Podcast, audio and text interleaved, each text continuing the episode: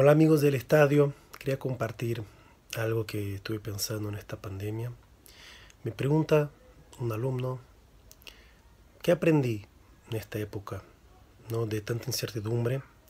Yo le dije, mira, hay un midrash que nos cuenta que cuando Dios cree el hombre, dice que el hombre tiene que andar con dos papelitos, uno en cada mano, uno en la mano izquierda y otro en la mano derecha. Y en los días que el hombre está más o menos para abajo, así triste, él debe tomar el papelito de la mano derecha y decir que está escrito el pasuk, el versículo de la Torah que dice, todo el mundo fue creado para ti. Vos sos demasiadamente especial, sos la cuna de la creación.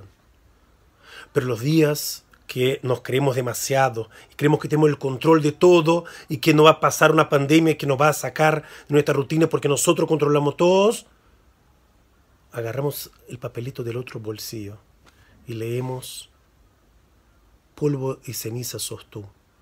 Incluso los animales y la mosca fueron creados antes de ti. No te creas demasiado. En este caminar de vez en cuando una mano con el papelito de que sos increíble, pero de otro momento la mano del papelito que no sos nada más que polvo y ceniza. Así caminar en el camino del miedo, de la humildad, de entender que no tenemos control de todo, que somos especiales y entender que somos de verdad.